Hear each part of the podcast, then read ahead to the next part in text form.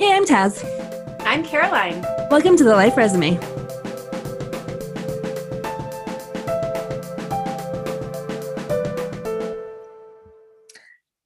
Hey, Caroline. Hey, Taz. How's it going? Good. How are you?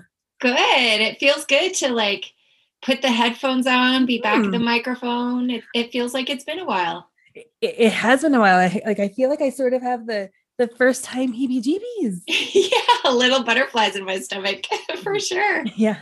Well, we took some time off. We we needed to step away from the mics for a bit, get away from screen time for a bit, and just just take care of ourselves. And But we're back now, and uh, and speaking of self care, we have a wonderful guest um, for this episode to who also mentions self care among many other things, including tax.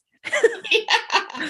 So we thought that this being tax time, we thought that this is a great time to bring you this episode. Um, so we speak with Amanda Doucette, who is a a writer, a blogger, a podcaster, an advocate, a cake maker, and a tax lawyer. And she her whole goal is to make tax accessible, to make tax fun, to make tax not scary, not daunting, and to make it really friendly. So we have this conversation with her, and she's going to tell us about her journey and how she got to this point and some of her tidbits on tax.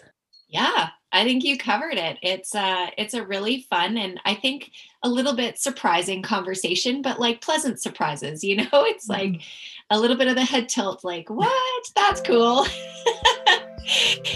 so I I love talking to Amanda. She had such a great personality and so much passion for tax. So I'm excited to hear what our listeners think.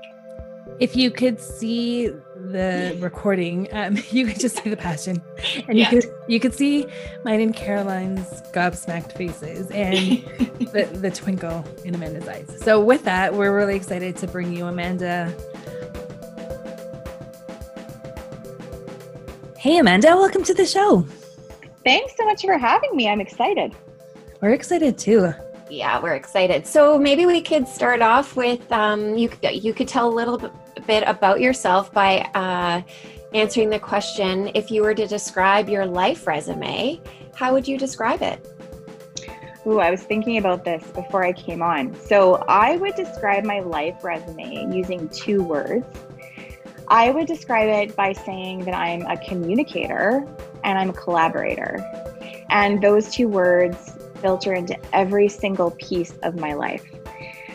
So I love working with other people and meeting other people and having curious conversations with people and learning about their lives and why they do what they do and what they love. And I I love to take complex topics and talk about them with people in a way that people can understand. And so I like to talk about tax. And so one of the things I enjoy communicating about is to take a topic that most people find to be pretty complex and break it down because I believe that communication is the key to everything. I mean, knowledge is power, but you can't get knowledge if you don't understand what's going on. And so those two things weave into all aspects of my life.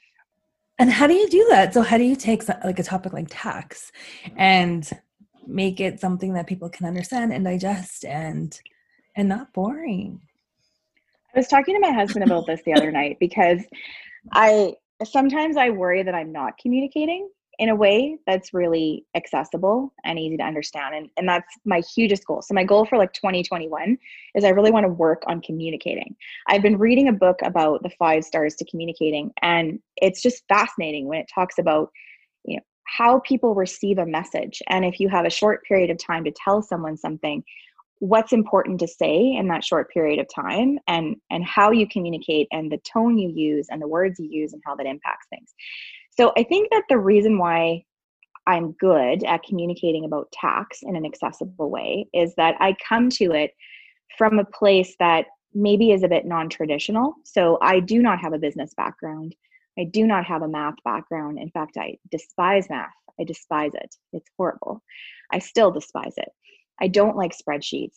And I find that when I come upon a tax problem I come upon it with the same feelings that my clients often do, which is, you know, you feel very overwhelmed, you you feel like you don't know what's going on and so I think that helps because I understand where they're coming from and so then I can take a step back and say, how am I learning about this? So when I get a new problem or something new that I have to approach, I have a certain way that I approach it to figure it out for myself first before I try to explain it to someone else. And I've found over the years that the way I approach things tends to be the way that other people find helpful as well. And so I think communicating properly means that first you have to be able to understand it yourself. And if you don't have that full understanding yourself, then you need to go and get that knowledge before you try to teach or communicate to someone else. I'm a really curious person too. So I love to ask questions and I have no problem reaching out to others who work in the area or who are in different disciplines and have a chat with them about whatever this issue is. You know, how are you looking at it? What are you thinking? And then together we can come up with with kind of an understanding or a plan. This is just so fascinating. I already know that we could talk for hours because I, because I love communications and that's like part of my background. And um, I just think it's so interesting how you've been able to sort of see the connection between what like the communication, the collaboration, and tax, which even though I sort of knew a little bit about you coming into this call, the way that you just described it was like a shock almost. You're i was like what? Tax? Like what? Are you kidding me? But i think it also just speaks to how you are able to kind of um, maybe do a little bit of the non-traditional approach. And i'd love to know a little bit more about how how did this like what were some of your interests or passions that led you to tax if you hate numbers? I'm dying to know So I think that if I go back to let's go back to high school. I won't go back any further than that. And I won't say how long ago high school was, but it was it was a few years ago. So if we go back to high school, I was having a couple of years where I was not a wayward teen. I was always like a, a I know a good student and my parents kind of had rules and I'm an only child and so there's that piece. So I think that my parents were just noticing that I didn't really have not like a purpose, but I just wasn't really excited about anything. And my dad had read about this Youth for Human Rights conference that was happening. And my dad was a professor of anatomy and cell biology. He's been he's passed away a number of years ago, but he his second love was law. And so, you know, I grew up and dad was always reading John Grisham books and like that was his thing. And so he heard about this conference and he decided that I needed to go to this conference. And it was a free conference that was put on for high school students and it was co-sponsored by our Public Legal Education Association in Saskatchewan. And uh, I ended up getting connected with those people, and to be quite frank with you, it changed my life. And I I don't know if I would be where I am if I hadn't had that connection. And it brought me into this world of advocacy and the idea of you know human rights for young people around the world, and the concept of rights versus responsibilities. I ended up working as um, a facilitator or like a youth ambassador for the Children's Advocate Office, which is a, a governmental entity here in, in our province. And I was in charge of a group of youth called the Provincial Youth Delegation. And these youth came from all over the province, and they some of them were in care or in custody. Um, some of them lived far up north. Some of them lived very far in the south. They lived in all different communities. They came from different backgrounds. They were different races, and our goal was to empower young people in the province. So I mean, you know, we stormed the ledge a couple of times and that was exciting. And and, and I think it kind of brought out my inner scrappy, which I didn't really know was there. And so that was something that I was doing. And, and so thinking about this concept of law and of rights and of advocacy and of speaking out, it kind of sparked something in me. And so then I went to university and I did psychology because I kind of wanted to be a clinical neuropsychologist. That was my jam. Um, took my three years of undergrad, but was taking courses to do an honors because I planned to go and do graduate work, and that was the thing. But there wasn't a lot of work at that time or a lot of career opportunities. And I kept thinking about the law. And so I wrote the LSAT, didn't do that good. I remember crying because at that point you got like the results in the mail, like you didn't get it on the internet. And my parents were away, and I remember getting the letter and going, I'm never getting into law school. My life is over. And I still got into law school, and it was fine. And I went to law school and was kind of focusing on, you know, litigation. Because I love to communicate. I love to talk. And so for me, the idea of looking at contracts or, or dealing with secured financing, it just wasn't my jam. It wasn't something I was interested in. So I took the minimum number of business courses, just enough to like make sure I wasn't incompetent in the area. And I was going to be a family law lawyer and a civil litigator. That was my plan. And I went and I clerked for the court. So I did all litigation work and I came back to my firm and I started doing litigation and I really didn't like it. Really didn't like it. Couldn't figure out why I didn't like it, but just didn't like it. And about, I don't know, five or six months um, into starting at the firm, uh, one of our associates had to move away and she was doing tax litigation and she was moving out east with her husband. And there was a trial coming up. And so one of our senior partners came down the hall and he said, I need some help. Do you want to try tax litigation? And I said to him, I'm really bad at math. Is that okay? And he said, Yeah, it's fine. You don't need to be good at math. And man, did I love it. It was just, it opened up this thing for me that I had never, I didn't even know tax litigation was a thing. Like nobody had explained that in law school. So, tax litigation combined my love of communication and litigation with this new challenge of tax. And I realized the tax was just another puzzle that needed to be figured out. But at the other end of the puzzle was this person who was having to, you know, fight against or or go up against the government. I mean, there's there's nothing sort of scarier than that, right? When you're in that scenario. And so here I was advocating for this person and trying to make sure that they were doing the right thing and and it was just it sparked something in me so i started as a tax litigator and then eventually after a couple of years i started getting the tax training so i went and got the in-depth i did a master in tax and i can do the corporate planning and, and i enjoy it as well but tax litigation is my true love so that's kind of the long-winded story of how i got to where i am um number one when you like talk about tax, your like whole body language just like lightens up. like I get so excited. And I also like I call that a beautiful oops. Like the fact that you were on this one path and then you had this like lawyer down the hall just be like, hey, can you do this? You jump in and this is like it was just magic. It's mm-hmm. beautiful mm-hmm. oops. Mm-hmm. I think it's like a good reminder to say yes to opportunities when they come to you because you never know, you never know what opportunity will bring you. And maybe it doesn't bring you a new career path, but it will probably bring you a new person into your life or a new idea or a new challenge. And that will frame you and it'll affect the way that you show up every day. And so I try to say yes to opportunities because meeting new people is always fascinating and trying new things is always good. How do you make the time for all of the yeses? I'm not very good at it. so 2021, one of my other goals um, is self care. I don't know. I know it's an overused word, but oh. I have no problem setting goals for my career and for my business and for kind of what I want to do. But for some reason, when it comes to setting goals for myself, like for what I need, getting sleep, eating lunch, drinking water, you know, very basic things, I'm like, oh, that, that can get put off. That can get put off. And uh, this year, I'm like, no, we, we can't do that anymore. It's affecting the way that I come into my day. So I've been taking some very I don't know, some very pointed steps to make sure I'm looking after myself and working a lot on time management and listening to myself so that if I feel like, hmm, I feel thirsty, not continuing and pushing on with a file, going and grabbing water. I mean, I'm working from home right now. There's no excuse, right?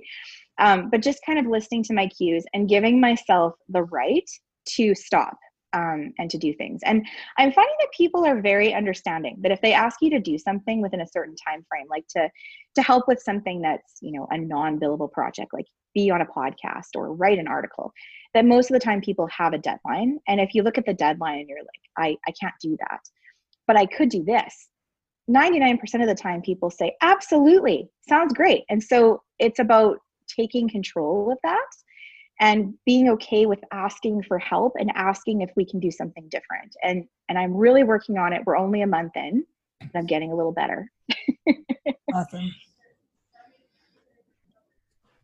That's so that's so great. And i think um it uh, you've already brought up two goals. Are there any other goals for this year that you have? I'm dying to know well, I mean, I have goals for for some of my business stuff because I have my podcast. I have the Tax Chick podcast and I have the Tax Chick blog.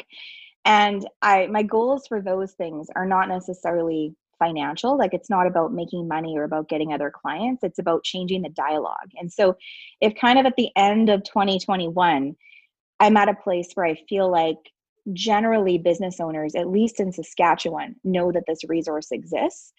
That would make me do a happy dance. Like if I could reach more people and start to change the tone of the way people are talking about tax.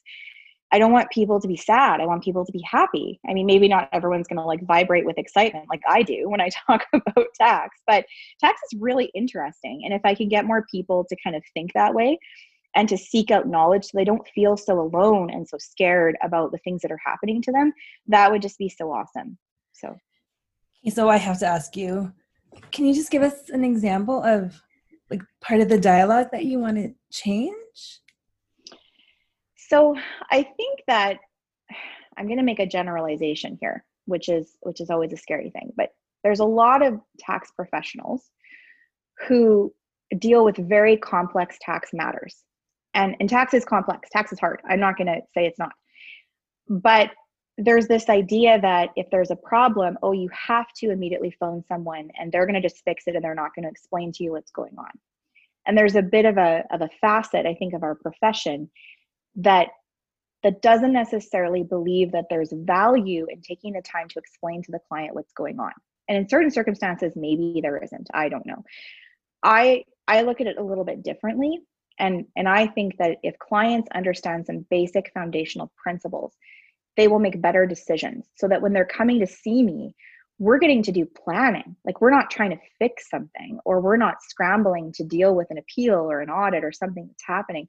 Instead, we're looking ahead and we're thinking of all these great options that might be available. And so I think it's about changing the way that people interact with their tax advisors, if that makes sense, and to get people to feel a bit more confident in the decisions they're making on a daily basis and to start establishing their team. And I talk a lot about who your team should be. And I think business owners need a team. And so I'm trying to sort of move in that direction so that we get professionals talking more openly about these issues and explaining things in a, in a bit of a different way to their clients and clients being more comfortable asking the question. So how did you how did you sort of land on this place? You gave a little bit of um, history into how you got to tax, and then how did you see that there was this um, I'll call it a need or a gap or or this different perspective that you wanted to bring um, what was it that made you sort of think like hey i could do something here because what's being i can see the tide of communication for sure you know and what's mm-hmm. being communicated um, it, it maybe it didn't i don't want to put words in your mouth but it like it didn't sit well or you saw something that you you wanted to change. How did you how did you know pick up on that? I think that i picked up on it be, for two reasons. So i think one is every month I was getting phone calls and the phone calls were asking me the same things and they were coming in from the general public or they were coming in from advisors in other areas who had clients with tax issues and a lot of the times the problem was that there's a cost associated with representing someone. And i found i was i was like priced out of certain situations because even though that particular issue to that client was massive by the time they paid me to help them it would have been more than what they owed cra and there was there was nothing in the market that i could see that i could tell the client go here and this will be able to help you and so i realized i was repeating myself a lot because i'd have these phone conversations and i'd just give advice and try to help the best i could and, and and point people in the direction of resources. And i was doing it over and over and over again but it was this one-off conversation that i was having with someone. And uh, so i think that was one of the things i realized is well maybe i could start sharing the discussions in these one-off conversations in a bigger way so it can reach more people to help people. And the other thing is i have a lot of friends um, in saskatoon who are business owners uh, who have issues that pop up and they don't know what to do and so it sort of sparks these conversations. And a lot of the topics that I've been focusing on in the podcast in the last year are topics that have been submitted by friends or other people that follow me and say, Hey, I've got this issue. Um, can you talk about that? Because I can't find an answer. So it's kind of been those two things. And, and I think I think I just realized that I was maybe practicing a little bit differently because I started getting more of these calls and I was talking to others who weren't receiving these calls. So I got the feeling that word was kind of getting out there that, well, Amanda will point you in the direction you need to go. And I think that there's a greater service as a lawyer to give back to the community. and there is no like legal aid clinic or or pro bono clinic for tax issues and you have to always be so careful about solicitor client privilege and like when are you their lawyer and like there's all that stuff right? So i thought is there some way i can disseminate some information and give people some resources so that they don't feel so alone? What was like what have you observed as the response to your blog and to the podcast? Like how are how are people responding to that? And then my second question is how are people in your sector responding to that? Like other lawyers or tax lawyers like how are they responding to the way that you're doing things so I think that the response um, it was sort of slow initially um, from others to the podcast and the blog, but it's starting to pick up. And the one thing I've noticed is I've had some people reach out to me and say, "This is so interesting. I had no idea. I look forward to your tax trivia on Tuesdays. I look forward to this because I'm learning something." Or I'll have someone say, you know, because of your podcast episode, I reached out to this person. Or and so I think it's um I think it's been a bit of a slow burn, but I feel like it's accomplishing what it's supposed to be accomplishing, which is creating this community of people who want to learn and who want to sort of change the dialogue about tax. So I think it's starting to work. Um, I'm going to keep going and keep kind of feeling out the fires, but that's sort of how I feel about that. In terms of the tax community, I mean, one of the things that's been really amazing about doing this is it's allowed me to meet tax professionals from around the world. So I mean through through posting on LinkedIn, through posting on Instagram, I I now call them like all my fellow tax chicks. Um, and I've got all these amazing female tax practitioners who I've met and it's so cool. And they all have different specialties and and everyone's kind of speaking the same dialogue. And the other thing I found is that there's these pockets of professionals across Canada and the US who are thinking exactly what I'm thinking and who want to communicate the exact same way and so they're sharing and they're promoting and they're you know coming up with ideas and they're spreading the word because they also believe in this concept of collaboration and communication. And so it's cool because i felt like i was alone before. I felt like i was one of the only people that was kind of thinking this way which maybe was just i mean i don't know super indulgent of myself to think i was the only one that was doing this. I i am not. Um, there's been some really amazing people that i've met um, that are helping to spread the word and continue the conversation and that's been one of the most rewarding pieces of of doing this. That's so amazing. So I feel like you maybe touched on this a little bit before, but um, how do you how do you I don't want to use the word balance, but um, how do you juggle doing this sort of, it feels much more of like a creative, maybe right brain kind of activity of the blog and the podcast and all of that um, with sort of your, your work and, and being probably a little bit more left brain numbers, um, kind of right and wrong answers. Although I'm sure there's a lot of gray too. But um, how do you how do you kind of um, integrate those and and you know how does it sort of? I'm curious how it kind of feeds you or fills you up. So I think that one of the things I was missing in the last couple of years was some form of creative pursuit. And I had a business coach ask me, "Well, what's your hobby?" And she's like you can't say working out because like we bought we, we bought you know we have a we have a spin bike and like i love pilates and she goes no you can't say working out that's not a hobby and so I started thinking, man, what are my hobbies? I don't really have hobbies anymore. All I do is work and I come home and and I mean my husband and I enjoy basketball and we do things in the city, but I don't have a hobby. And I used to have hobbies. I used to have creative pursuits. I used to love to draw, wasn't very good at it, loved it. Um, I love to bake. I took all the Wilton cake decorating classes. Like I can make you a three tiered wedding cake if you need me to. Um, I used to do all those things and I didn't do them anymore. And so what I think about the blog and the podcast is it's been this really amazing creative pursuit. I don't see it as um, as my day job. I see it as my hobby on the side because I actually don't mind talking about tax outside of work. I'm I'm not that person that gets grumpy when they talk about work when they're not at work. I I think it's fascinating and I think learning about people's businesses is fascinating and talking to people is fascinating. So learning all the technology. I mean, you guys know this, right? How do you record a podcast? How do you edit a podcast? I mean, that's all been a process and learning how to set up a website and figuring out social media and then my husband um, has been trying to get back into music. That's his creative pursuit. So this kind of got him on the road that he created my intro and outro music. So then he created some music. So we kind of did something together. And so I think it's about you know, choosing how much time I want to spend in my day doing both of those things. And I do a lot of pre planning. And so, usually, like the first Sunday of every month, I'm planning out my month for what's happening on my various social media feeds and things, and really try to be careful how often I'm going on and how often I'm doing things. So, everything is planned and scheduled, but it's like scheduled fun. What a great way to look at it. I think it's really interesting that um, just the way you think about it, because I think it's so easy to sort of say, well, my hobby can't be what I do for work.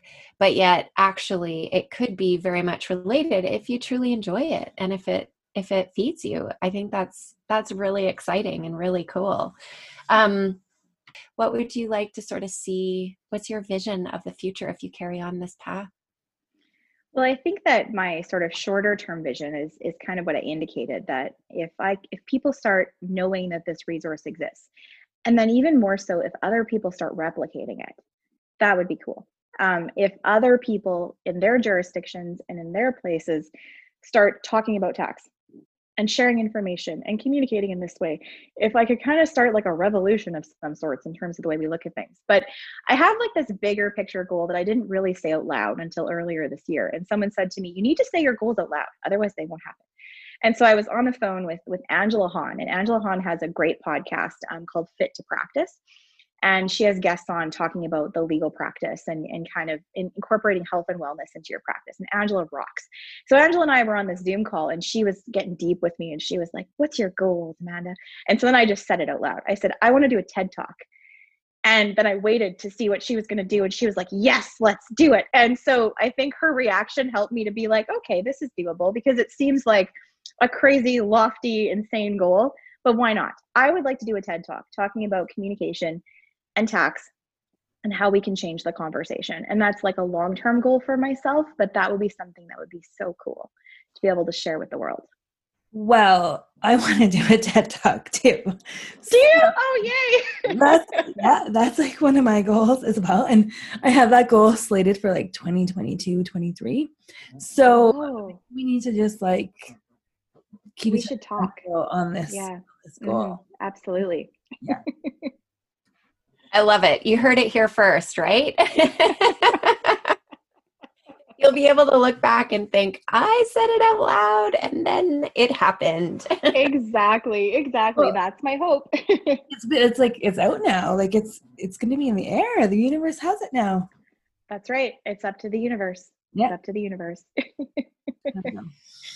Amanda, this has been great. I really, I still feel like we could talk for hours, um, but we like to end each show just asking where people can find more about you and follow you if they're interested in learning more. Wonderful. So if you're inter- if you're on Instagram and you enjoy that, I am at tax.chick, um, and that's where you can find things. And I recently learned how to use Linktree. I was very proud of myself. So now when you link in my bio, you can get to my blog and the podcast. I, I did a little happy dance when I figured that out. That's so fantastic. you can do all that. That's a big it deal. a very big deal. Yes. so that's one place you can easily find me. Um, also, if you just Google the Tax Chick blog or the Tax Chick podcast, it'll pop up as well. I'm also on LinkedIn if you're on LinkedIn as Amanda Doucette, so feel free to connect with me there. And uh, I really appreciate coming on today. It's been really fun. Thank you for coming on. This, yeah. this conversation was great. So many aha moments and just like so many like I think it was just so nice to to take something that like for me personally is so daunting and scary and just like hearing this other side of it. And yeah it's really great. Yeah for sure. I feel the same way as taz. I didn't think i could have this much fun talking about tax i mean as like offline can we please talk about this three tiered cake situation? Yes, yes we can yes. Oh my goodness yes. Thank you. Thanks guys. Thank you so much amanda